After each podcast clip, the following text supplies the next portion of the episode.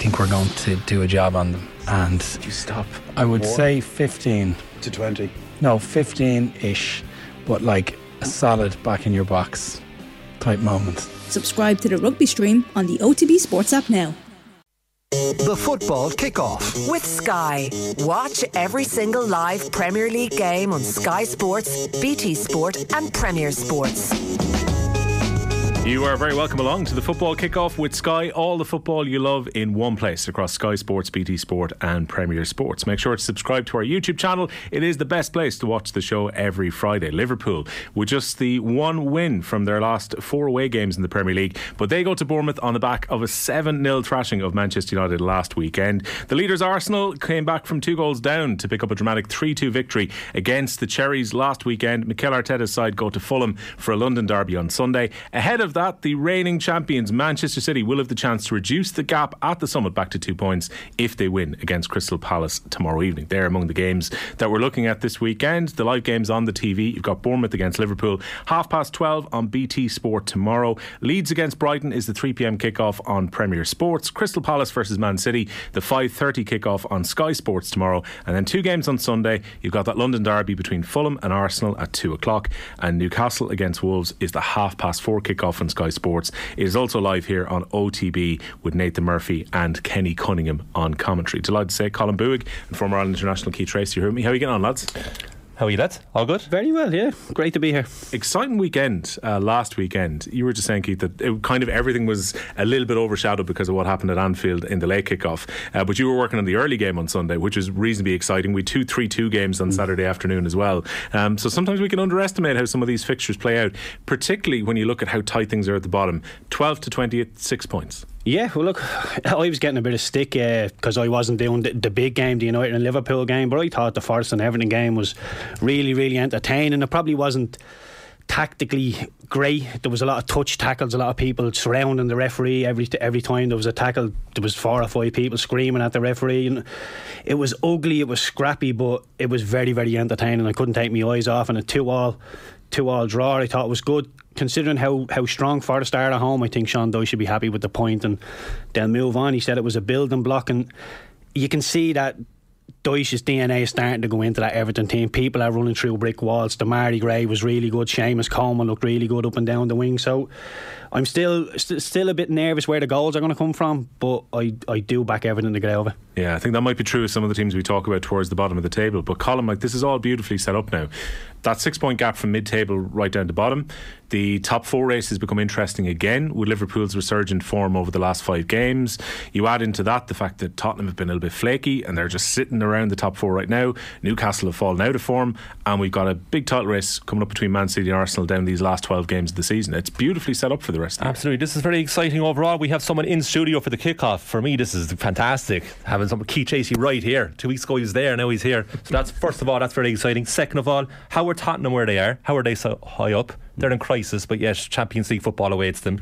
And then you have someone like Crystal Palace. Will you and I were fighting over this statistic? We can share it, maybe. No, go on. You get it out of the way first. Uh, I think this is remarkable for anyone that doesn't realise this. Palace are five points above the relegation zone and they haven't won a game since New Year's Eve. They haven't won a game in 2023. And with players like Zaha, Olise, Eze, like, is Patrick Vieira, I'll put it to you, is Patrick Vieira getting off lightly here? I think he is getting off lightly, but when you look at, at Spurs, Spurs are doing really, really well, but the performances haven't been great. In terms of points, they're doing really yeah. well.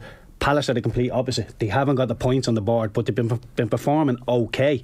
And look at they're playing City this weekend. I know we're going to touch on it a little bit more, but they have a decent record against City under Vieira. So, you know, I wouldn't uh, I wouldn't be backing against Palace, and that they're very very difficult to beat, but just can't turn them draws into wins. But they've 21 goals in 25 games. Like, mm. is it? Are you when you're watching Palace play?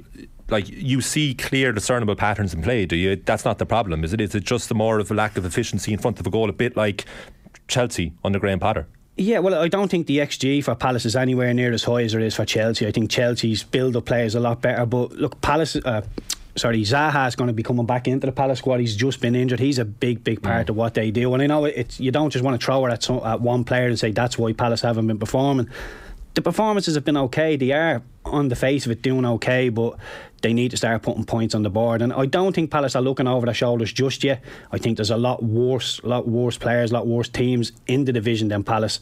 So I do think that they'll get away from it, but difficult day, difficult game against City. Yeah, I wonder what Crystal Palace as well as it masked them up by some good performances against the top eight. They've picked up draws against some of the big teams, and so therefore we remember those results more so than their struggles to True, turn yeah, draws into true. wins against other teams, which has been the problem in 2023 so far. Um, we'll kick off with Liverpool, Keith, because last week, I mean, incredibly impressive. John Giles was saying to us last night that maybe part of it was the motivation of playing against Manchester United at home. That if you want a team to click into gear, you put an important fixture in front of them, and maybe everything just clicks on the day. But Liverpool have been trending in the right direction. Five clean sheets in a row in all competitions over the last five. Okay, they've got a very difficult game against Real Madrid coming up Yep. midweek in the Champions League, but their Premier League form is starting to come back a little bit now. Um, helped hugely even in the goal difference last week by scoring the seven if they're racing with, against Tottenham Hotspur.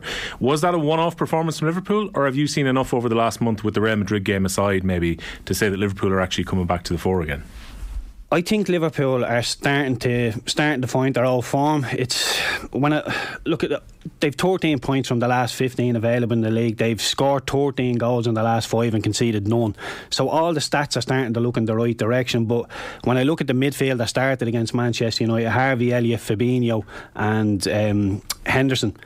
I don't think they're robust enough to play the next 13 games in a row. And if by some miracle they go and overturn Real Madrid, they'll have even more games. So when I start looking at Liverpool's bench, that's when it really tapers off. That's when you, it's not like for like. It really is coming down a few levels. So there's a little bit of recruitment to be done.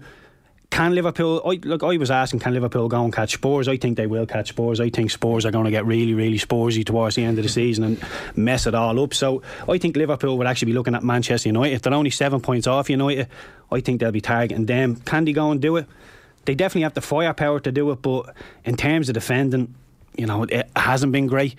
You know, I know they haven't conceded goals, but when you when teams go and they target Robertson and they target Trent Alexander Arnold, get them up the pitch and just play balls in behind, I think they can be good at. And look, we've seen Bournemouth were brilliant against Arsenal, really, really good. Shouldn't have lost the game. So if Bournemouth can get off to a quick start like they did against Arsenal, you know, I, I would back them to try and get something out of the game because emotionally there could be a hangover. It was a big, big night in Anfield. The crowd will be drained, the players will be drained from that. They're going down to Bournemouth. It's a really small crowd in terms of Premier League numbers. I think it's just over 10,000 a whole. So, you know, everything's just building up to ask the Liverpool players how professional are you going to be? Are you is have you been out having a few drinks and joined the United win, or have you been professional? And if they have been tapering off a little bit, Bournemouth will go and hurt them. It sounds obvious, Keith, but would you go unchanged here for Liverpool? It's been a week since the United game. They have Real Madrid next Wednesday. Erik Ten Hag last night made the decision to go unchanged, almost like prove it, lads, prove the point that this was the right 11 to select against Liverpool, but you didn't show up for me, and United did.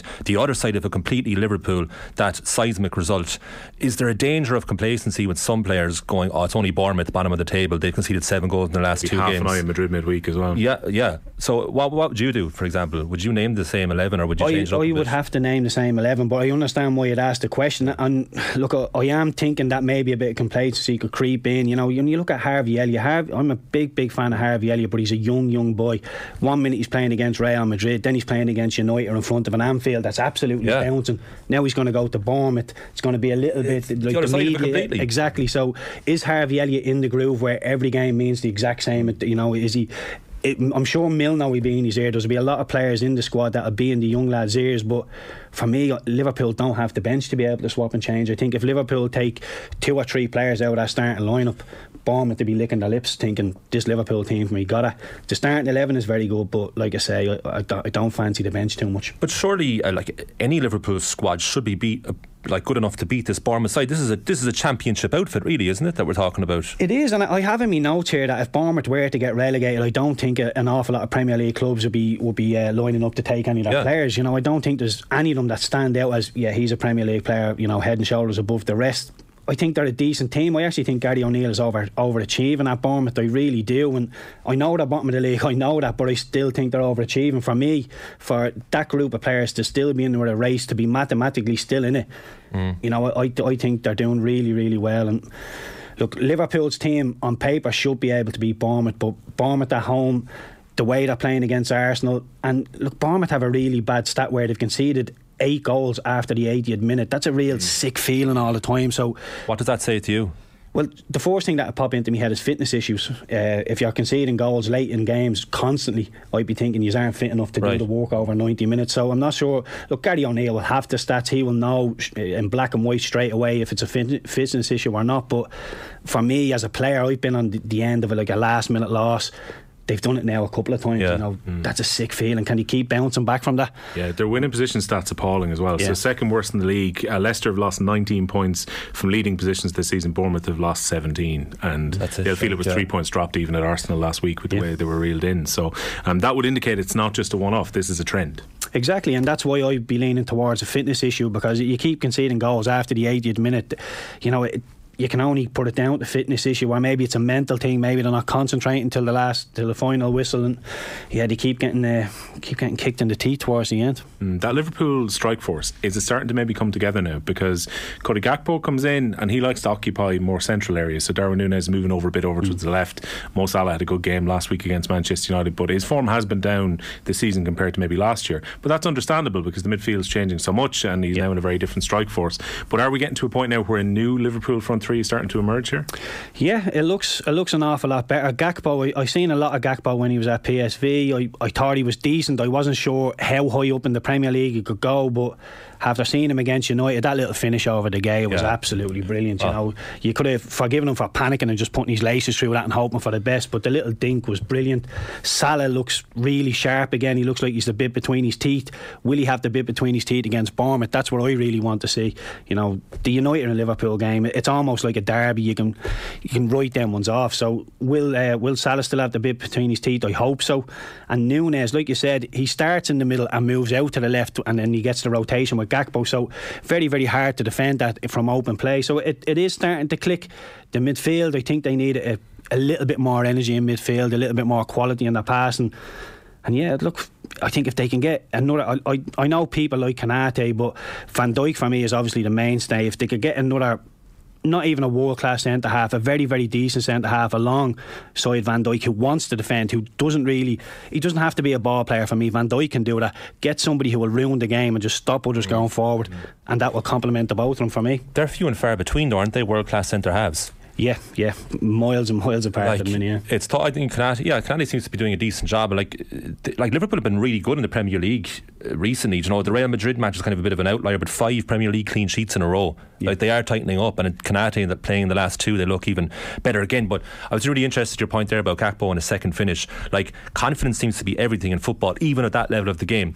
Would Gakpo have even attempted that second finish had he not scored the first goal, which he took so well? In your own experience, No, I, th- I think that's a good point. I think if that's uh, if that's nil all and he gets put through like that, I think he fires it across the six yard box and Yeah. hope for something. But the fact that he, he's he's playing well, his confidence is up, he's feeling good. He just goes for the little dink finish and, and it comes off. And look, I, I thought it was a great finish, but it, it, it's a confident finish. Yeah, But it goes to show, like, at that level of the game, like, is the talent must be phenomenal. The talent level, like you're seeing the training pitch every day, and is it all down to the mental side of the game? Is it actually a very fine line in terms of the level of talent from the first to the worst team in the league versus the mentality? Well, yeah, it's a little bit of talent. There's an awful lot of mentality, and it, look, it took me an awful long time to figure this out. And uh, an awful lot of the game is played between your ears. You know, it's not just a physical thing. And you know, you look at, at an old mate of mine, Benny McCarthy. He has talked about uh, bringing uh, Rashford on and taught changing his mentality. And we all seen how good Rashford Yeah, is just a minute. And we all knew he had the talent. The talent was there, but just tinkering with his mentality, making him a little bit more professional. And you look at the results. So. It, it, it's it's a tough, tough game, but an awful lot of it is, is played between your ears. Yeah. It's amazing at that level. Mm. It really is. Like that self doubt must creep in and get louder and louder, knowing that is is it the problem is because there's thousands of people there watching you and then millions at home. Like, are you thinking about all of that when you're playing in that high level, intense? Yeah. No, I don't think you think. It, I think it's just it's such a small circle, and obviously Yeah. these boys are you know celebrities in their own right as well. So when when Rashford goes out and he's not playing well, he goes for dinner, Twitter, social media. You don't play well, you know you don't play well. It's not one of them where you can hide. So yeah, look. If, just a little mentality change for me. I don't understand the whole social media side of things, but that, that's a different that's a conversation for a different day. But yeah, just little mentality changes at, at the top end mean an awful, awful lot. So many things when you think of Rashford that in 2020 he would have snatched some of the shots that he's taken right now. I even think of the one at the Nou Camp where you're not expecting that he's going to shoot, but yet he's in such a confident run of form and everything he's doing seems to be going right that he's more than happy to take that on early. Um, it's just a remarkable run of form he's in. Great goal again last night for Yeah, he's got. I was just about to say the goal against Betis is brilliant, and from a coaching point of view, you're telling him when he gets that ball onto his right foot, you're telling him strike across the goalkeeper Yeah. because the goalkeeper says he's partying into an area, somebody might tap it in, but he goes near post, but. You can't complain when he does that, can you? He just absolutely fires it into the top of the net, and again, that's a confidence finish. Yeah. Ideal response to Man United in many ways against Real Betis last night. They're very much on course now for quarterfinals of the Europa League. Do you think Ten Hag made the right decision to put the same 11 out again? It's almost like here's a chance for you to redeem yourselves, go out and do it.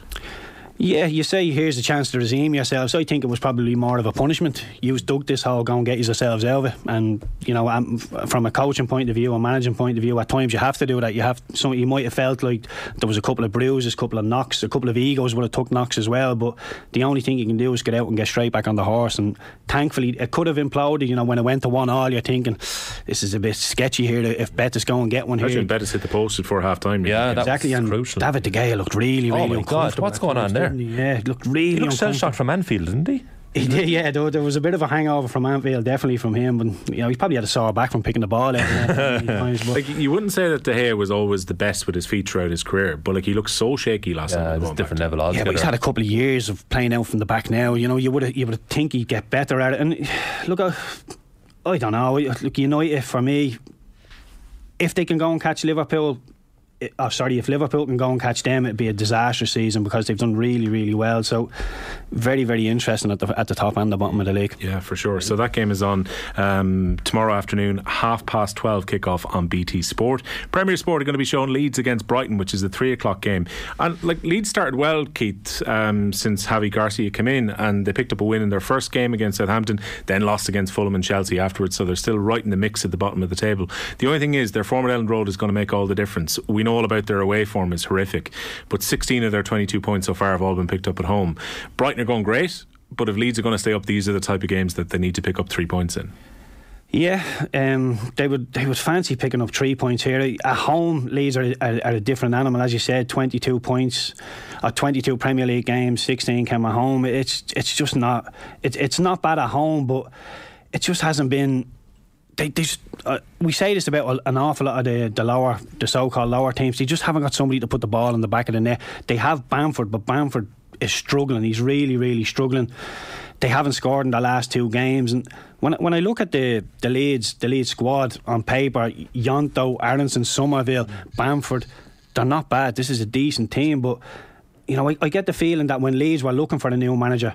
There was a couple of couple of boys turned them down, which I'm thinking, why why is that? You know, because mm. we didn't get a look at what's happening behind closed doors. Obviously, the managers didn't. they turned it down.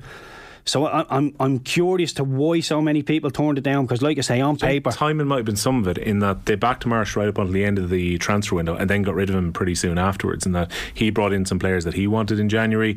And if you're most likely with the nature of Rodrigo's injury, if you're a manager coming in, you're thinking, I would like to have had the chance to maybe bring a striker in. Oh, yeah, I understand that, but look, there's so many managers that want to get into the Premier League. It's the most sought after league in the world. If you get offered a job in the Premier League, you take it. You know, you look at one of my old bosses, Mark Hughes, is down at Bradford at the minute, and he's an unbelievable CV, and he can't get into the Premier League. So if you get offered a, a Leeds job with that squad in a Premier in a relegation battle.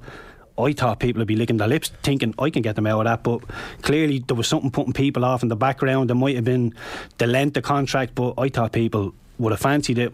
You know, whatever's happening in the background is happening. But to go back to the game, I'll be honest with you. I know Leeds are decent at home, but I, I fancy Brighton. I really, really do, and I, I think Brighton, Brighton deserve all the credit in the world. They lost Cucurella, lost Trossard.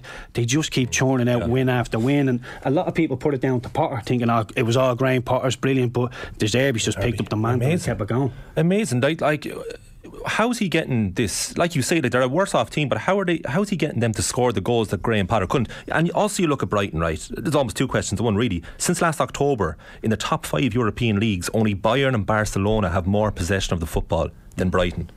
It's incredible, but at the same time, he's turning it into ruthless finishing in front of goal. What's he doing differently for you that Graham Potter was doing? I'm not too. I don't think he's he's tinkered too much. It's. Uh, I think the Graham Potter Brighton team was a very, very good team. I think Roberto De Zerbi knew that, and he thought maybe I can add little things here and there, but if it's not if it's not broke, don't fix it. And the, the one thing I really like about Brighton is they're very quick starters. In the opening 15 minutes of the game, they've scored nine goals already. So if you're going to go out and, and start like a house on fire, you're putting teams on the back foot. And with Mac Allister in the middle, you know, winning the World Cup, we talk about confidence. His confidence must be through the roof, and his name is getting linked with, with Yeah. teams all over the place. So Mac Allister's really, really good. Caicedo as well in the middle. Getting Caicedo to sign a new contract is serious business too, because like he was so determined to go to Arsenal back in January. Maybe it's just a case of getting extra money this summer, but they've given themselves half a chance of keeping him now. I don't. I, well, look, uh, maybe, but I, I think it's it's literally just to make sure they get a, a few, uh, a couple of million extra for them. And look, I, I don't know how Brighton do it. They lose player after Yeah. player after player, but they just keep going Do and it, going. yeah. What makes Mac Allister so special? Like he's in the Argentina team there during the World Cup. Like he has to be doing something brilliant because he's not with a high-profile team worldwide. What for as, as a midfielder yourself? Like what's he doing that you like so much? He's always available for the ball. He'll take the ball Yeah. under pressure. He'll take the ball on the edge of his own 18 yard box, and you can trust him with it. It's you know when you get your head up and you're in trouble, there's somebody closing you down, and you see him on the edge of his own 18 yard box. There's certain players you see and you think I can't trust him with that. Really? always trust Mac Allister. Give him the ball, he won't lose it. And look, when this fella's playing with Argentina and winning World Cups, you give the World Cup winner the ball. It doesn't matter where he is. You give him the ball, and he can score goals. He defends really well. He doesn't. Yeah. I don't think he gets enough praise for the way he defends and the way he presses, but keeps everything ticking over nice and easy as well. Would you think that yourself? Sometimes if you had the ball in a tight area, you look up, you see a teammate, you're like, I don't think I should give Yeah, it. there's there is certain players you don't trust with the ball, and say, I mean, I remember Robbie Savage told a story once that um, so I think he was playing for Leicester at the time, and some somebody fizzed the ball into Robbie Savage, and the first thing that the manager did was, "I told you not to pass it to Robbie." And look, Robbie Robbie got a great career out of it, but Yeah, yeah. you know, a talented midfielder, he wasn't. He was a runner.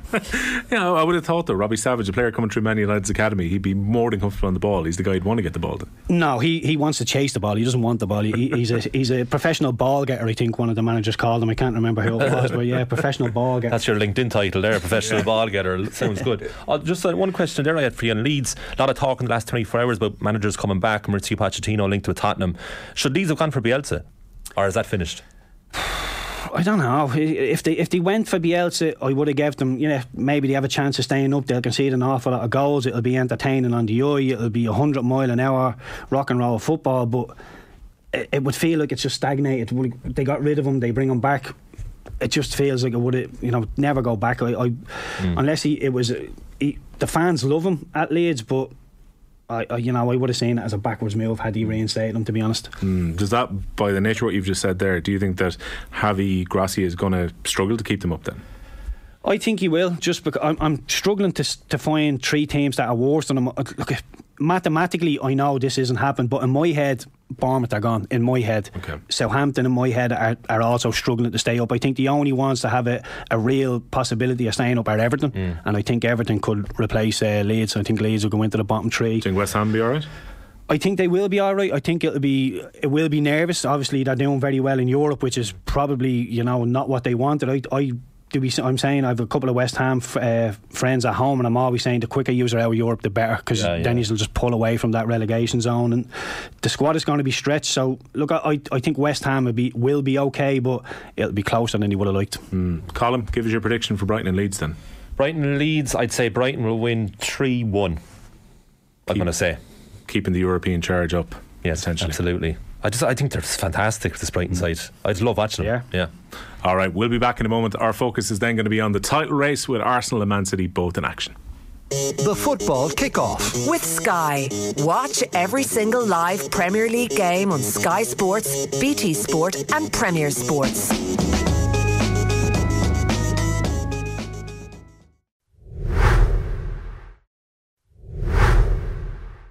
The football kickoff. With Sky. Watch every single live Premier League game on Sky Sports, BT Sport, and Premier Sports. Welcome back to the football kickoff with Sky. All the football you love in one place across Sky Sports, BT Sport, and Premier Sport this weekend and every weekend. Make sure to subscribe to our YouTube channel to watch us each Friday lunchtime. Keith Treacy and Colin Boog are still here with me. We're changing our focus now on the title race, lads. 5:30 kickoff on Sky Sports tomorrow evening is Crystal. Palace against Man City. Colin Boog has already given us the stat that Crystal Palace have not won in the Premier League in the calendar year of 2023. While Man City, here's the stat to throw back at Colin, have lost more points on the road in the Premier League this season than all of last year. No way. Yeah. They've dropped 15 points already on the road this season. Why is that? Well, they haven't been playing well away from home. look at it as in black and white. But look at the, the certain things. uh, Look, Man City for me at the minute, I actually do think they're starting to hit form. 13 games to go, they have three on the bounce, unbeaten in seven in all competitions. So. Phil Foden is starting to find a bit of form as well.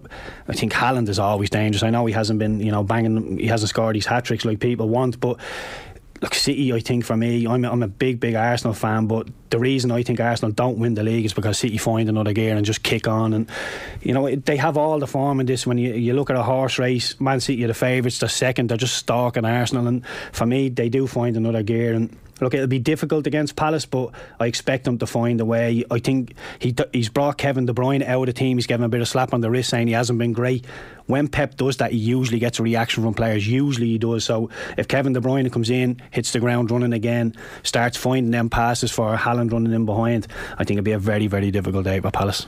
Yeah, th- there's still plenty of road left for Man City eh, when it comes to this title race. That's probably the most important thing. They're going to have divided loyalties between now and the end of the season. The Champions League has to be a burning ambition for Man City. Currently, the favourites to lift the uh, Champions League as things stand. But uh, this is a big opportunity this weekend. They'll feel, especially last weekend, they will have been probably sore after beating Newcastle in the early kickoff. They watch Arsenal go 2 0 down at home to Bournemouth. You're thinking we're right back within, you know, effectively the title race being back in our own hands because they'll see this game against Arsenal as one that they can win next month and go top of the table. But they got to just keep the pressure on Arsenal, don't they? They do, but look, I, I say I expect Manchester City to win the game, but Palace. This is a game that will play into Palace's hands because Palace will go when they get ten men behind the ball and they leave uh, they leave Zaha just standing on the halfway line. And it, look, they might even bring him back 20, 25 yards because he still has the pace to run away from people in that situation. So it will be like an attack v defence type of scenario. And as soon as Palace win it, Wilfried Zaha will start running. The ball to be played into grass. So there's definitely, uh, you know, a, a, a round where uh, Palace go and get something out of this game. And like we said, Patrick Vieira has, has played uh, played against Manchester City three times. He's won one, drew one, and lost one. So that's not a bad record for any club against Manchester City. So look, Palace will be in the game if Manchester City can keep the door closed and. In particular, keep Wilfried Zaha under wraps, then I think they go and win the game pretty easy. If Zaha has a good game, then it's going to get really, really difficult. And look, even if City come away with a draw out of that, I don't think it's it's the end of the world because Really? I think I, I, I think Pep has said it as well. I, I don't think Arsenal go unbeaten the rest of the season. They drop points, City drop points. It's just who picks up more. Like I say, City have all the form. We've seen them in this position before. and just kick on.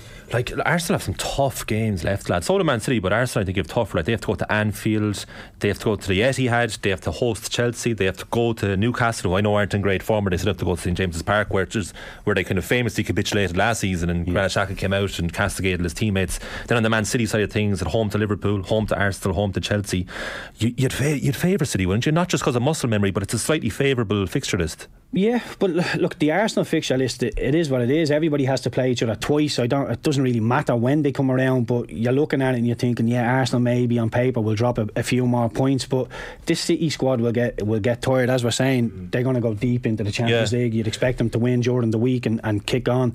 So their loyalties are going to be split. They have a huge, very talented squad.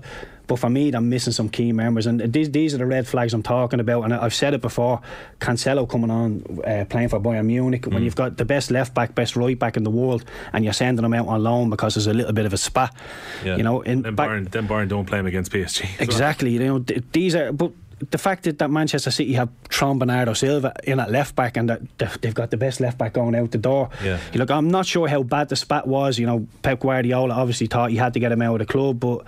For me, back in my day, if a player is as as talented as Joe Cancelo is a little bit upset, you sort of just pander to his ego and, and you make him feel invincible. You keep him in the team to to show him the door.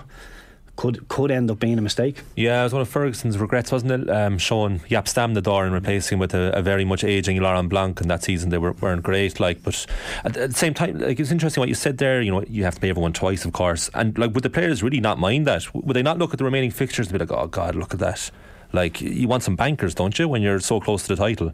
Uh, well, there is no bankers. You know, every game's going to have pressure on it. Whether Arsenal play Bournemouth tomorrow, there's pressure. Every single game, whether it's bottom, middle, or top, it, it there's pressure. So it's just who handles the pressure better. And, and the fact that the, the reason I go towards City is because in these big pressure games, Yeah. City come out the other side of it.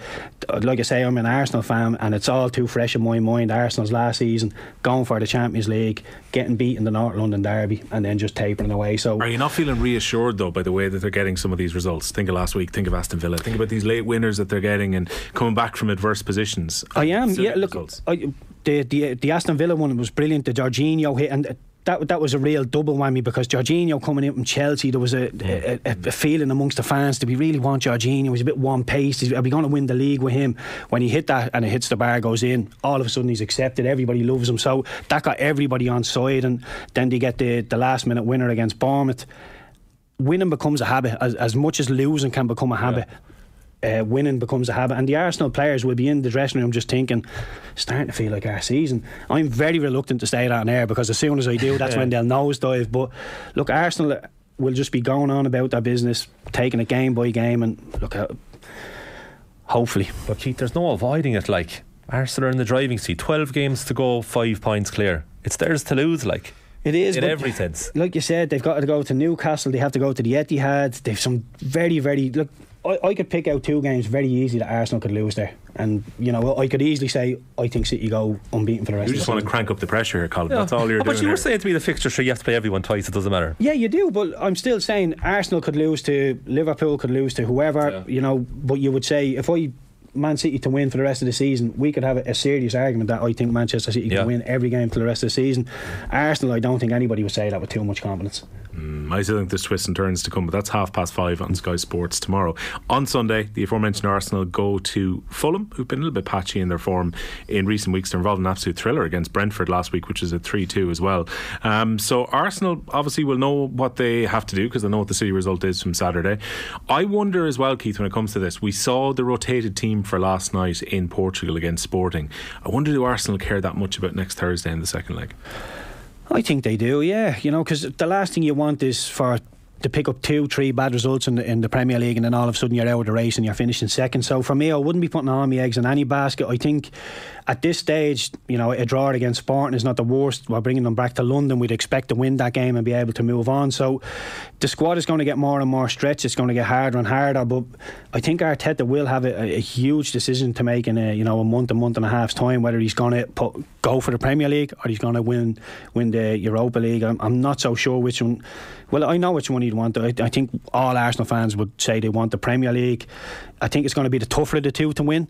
And of course, if I, I do think they'll have to beat Manchester United in uh, in Europe as well to to win that. So very very difficult both routes, but. I think they just take it game by game and see where it takes them. You know, you put your best team out. If if there's knocks, you replace them. But that's what Trossard, Trossard is so good at. And Nketiah come in. You know, if I'd have said that Arsenal be challenging for the league with Nketiah playing the bulk of the Yeah. games, you'd be thinking no chance. Yeah. And Jesus has gone out with his injury, and Nketiah's come in. Trossard's playing as a false nine. Really, really good. And look, a big one for me. I- Ben White coming in from Brighton as a centre half. You, you remember his first game against uh, it was Brentford away. Brentford, sorry, Yeah, yeah, Brentford and he away. got absolutely bullied. And I was thinking 50 million for this. I remember. And then he's gone out to right back, and he's been brilliant. Yeah. absolutely, really aggressive with his uh, pressing. He's quick enough to get back if somebody does skip past him. So, look, some of the decisions Arteta's make has been really, really good, and it bodes really well for Arsenal. I know you were a fan of Trossard before he came in, but have you been pleased by how well he's actually settled in so quickly? Yeah, and people take that for, for granted, thinking, oh, it's the Premier League, he knows it, he'll be okay. It's going into a new dressing room, bigger egos, and a league club. I know Brighton are, you know, in terms of the league, are not a million miles off Arsenal, but Arsenal are an elite club in England. Brighton aren't. I'm, I'm you know, I'm, I'm sure everybody would uh, accept that. So Trossard going in there, Belgian international, will has all the class in the world, but the way he manipulates the ball, he's not the quickest in the world, but he'll stand people up, manipulate the ball left, right, turn you in ribbons, and then he has that little pass as well. There was he, he, he had an assist there the other day, but he, he just nutmegged somebody, and I think it was somebody ran through and fit. It was brilliant. I think with Martinelli, he nutmegged somebody. Martinelli went through against Leicester. Yeah. The Leicester goal. It was all down to Trossard's brilliant. So Arsenal, like I say, with uh, with Liverpool, I don't like Liverpool's bench. Arsenal starting eleven is really strong, Strong. and you've one or two off the bench as well that can change things. Speaking of Martinelli, He scored nearly one of the great Europa League goals last night against Sporting, where he ran half the pitch and just tried to go around the goalkeeper. Very surprisingly, on Monday morning show just gone, obviously we were talking about Liverpool, Manchester United. and Out of nowhere, Nathan Murphy mentioned Gabriel Martinelli to Daniel Harris, our Manchester United contributor, and posed the point that Gabriel Martinelli could very well potentially be world class. Daniel Harris disagreed strongly. Where do you A stand, lot of Martinelli? clauses in there before you answer it. He could potentially be world class. So He he, didn't could. say he was world class. No, but I, Nathan was very much hinting that this guy has everything that he needs to have to be a world class footballer, like world class, like the best of the best in the world. What do you think? Well, as, as a left a left winger. So, uh, well, I, I suppose So, a uh, general forward, left winger, turn forward. Well, if, if you're saying you, you want him to be the, the best left winger striker for me in the world at the minute would probably be Mbappe. So Yeah. if you're saying is Martinelli on the same level as Mbappe, no, not right now. Could he get there? Yeah, it's the potential. Said that's the, what we're potentially he could about. get yeah. there. Yeah, I, I'd, I'd say. Really? Like, yeah, like he, he's been in the Arsenal squad for maybe five, five, four, four, five years now, so a long time, and he's still very, very young. Yeah. He's le- he's getting better every year. He is progressing, so he doesn't have the, the speed to hurt you like uh, like an Mbappe, but like the, the Leicester finish the way he just opens himself out. He knows he's about to get a whack as well. But he takes the whack. He's nice and brave. So yeah, I think Martinelli c- could go on to potentially be world class. I think he's been overshadowed a bit by how good Saka is on the right wing, and obviously with Saka being English, he, he gets an awful lot of the plaudits from Sky. So look, Martinelli's doing his thing. He's doing really, really well. And look, you don't become a Brazilian international if you're not good, do you? no. I know but Colin, good and there's world class. That's what I was wondering. Yeah. give us your tip then for this London derby between Fulham and Arsenal on Um, Sunday. just go- this is a good one. Will this is tough to call. I'm going to say just Arsenal one 0 Another thriller, 1 0 to the Arsenal here. Yeah. Like, it doesn't mean that it's going to be a poor game, lads. Just low scoring doesn't mean lack of entertainment. Yeah, they're saying to the stereotype. That's the 2 pm kickoff on Sky Sports on Sunday. The half past four game will be Newcastle United against Wolves. Now, Newcastle are in a nosedive of form here, Keith. Uh, three defeats in a row in all competitions, failed to score in those games. Now, they were difficult matches Liverpool, Man City, Manchester United in the EFL Cup final. But they've down to sixth in the Premier League now. And these draws not being turned into wins and now this run of defeats, it's seen them just slip off the pace a bit for Champions League. Is this going to be them out of the top four for the rest of the season, or do you think they can get back to form? I think they'll they'll come back to form somewhat. I don't think they'll recover and get back into fourth just because of how strong the, the contenders are in there. You know, they're winless since the start of February, and Eddie Howe has come out and said that the the cup, the final cup, the cup final was a huge distraction on his squad, which is fair enough. You know, they they haven't been in a final for an awful long time, but three defeats on the bounce, all of two 0 and you know the one thing we were highlighting was Newcastle's defence was rock solid, and all of a sudden they're starting to leak goals. I know the opposition were very, very good, but they're not getting on the score sheet either, which is worrying. And no, no side has scored fewer goals than uh, Newcastle since the World Cup break. Yeah. They've only scored six since then, which is not a great return. So, yeah, look at Newcastle maybe nosediving a little bit, but you know, they were overachieving. They really were. Some of the players they brought in are really, really good, but I still think they're probably four or five players away from being able to say, you know, financially they're at the top table in football, but on the pitch they're not. They're not quite there yet. Is that not an opportunity missed then? Because when I looked at January, I thought Newcastle got themselves into a remarkable position because not just their own first half of the season's work, but Tottenham looked indifferent. Liverpool were way down the table. Chelsea sitting mid table. Like that probably won't happen again. Yeah. You've got three big clubs who were off the pace in the top four. I was wondering why they didn't go back in the market in January and just bring a couple of players in to boost them in attack. Yeah, well, it, it's a difficult one because you, you can't just come in and overhaul everything because you, there has to be an incentive within the club. And you, you look at the players, they've almost the new goalkeeper, almost a whole new back four, two new players in the midfield, and the, the front three. Uh, Joelinton's in there, Almiron's in there. Do you go and replace them because they are doing so so well for you now? And the Geordies have really took to them since they've done well, especially Almiron and You Joe. argue though Almiron's maybe burned out a little bit. And they just Yeah, it looks that way. Someone else to come in. Yeah, but th- that's when you need a player just to come off the bench and say, "Listen, you haven't been doing," and that's the little slap on the wrist for Almiron, the competition to say you're out, he's coming in, and you start training well, start hitting the back of the net and training, you, you work your way back into the team. And look, I. I Eddie Howe is overachieving. He really is. I just hope the the Newcastle fans don't get you know too itchy because they're doing well. I don't want them to think, you know, we've lost a couple of games. This is this is disgraceful. You know, Eddie Howe out because believe me, Eddie Howe was massively, massively overachieving. Yeah. This time last year, Newcastle had a relegation battle. They're six now. It's if they just spread out their form a bit more, people will be happier. It's just 'cause Exactly. they haven't won a game in nearly two months. But like you said, Keith, like the start of the season, they were phenomenal. Also, is it not a case of just getting Alexander Isak fit because he looked brilliant when the little bits that he has played. Like Callum Wilson hasn't scored. I think he scored once he's in never had a 14 big games. goal scorer though, Colin. Even when mm. like he was doing well at Real Sociedad, he was sometimes a facilitator up front rather than being, say, the man who will score goals. Like I think he's a very, very good footballer, but. When you're relying on Callum Wilson and when you're relying on, say, Almiron, who's now not scoring in Yeah, but that's what I mean. Well, Wilson looks shot. Like he looks, it looks like he's done really since the World Cup. One goal in 14 games. You- Like Isak, okay, he may not be a prolific goal scorer, but you can get that into him, can't you? Because he has the quality. Yeah, but look, I, they need they need an out and out goal scorer. They haven't quite got that yet. Look, Wilson's a decent player. Isak's a very decent player, but they're not somebody who you'll hang your hat on and think there's 20 goals a season. You know, there's very few of them out there. I, I know that, but they need somebody who just who comes on the pitch and thinks, if I score, I've had a good game. And you know, that selfish, selfish player that you need. And like, I, I like Wilson, Isak you know, he's had his injuries, but again, he's more of a more of a link-up player than somebody who will be on the end of things. So, I do think Newcastle will go back at the end of the season and, and address a couple of a couple of positions. I think Longstaff in the middle, you know, he work, he works hard, he gets around, but I think the fans and let's not forget they might have one or two going out the door. Sven Botman's done really, really well.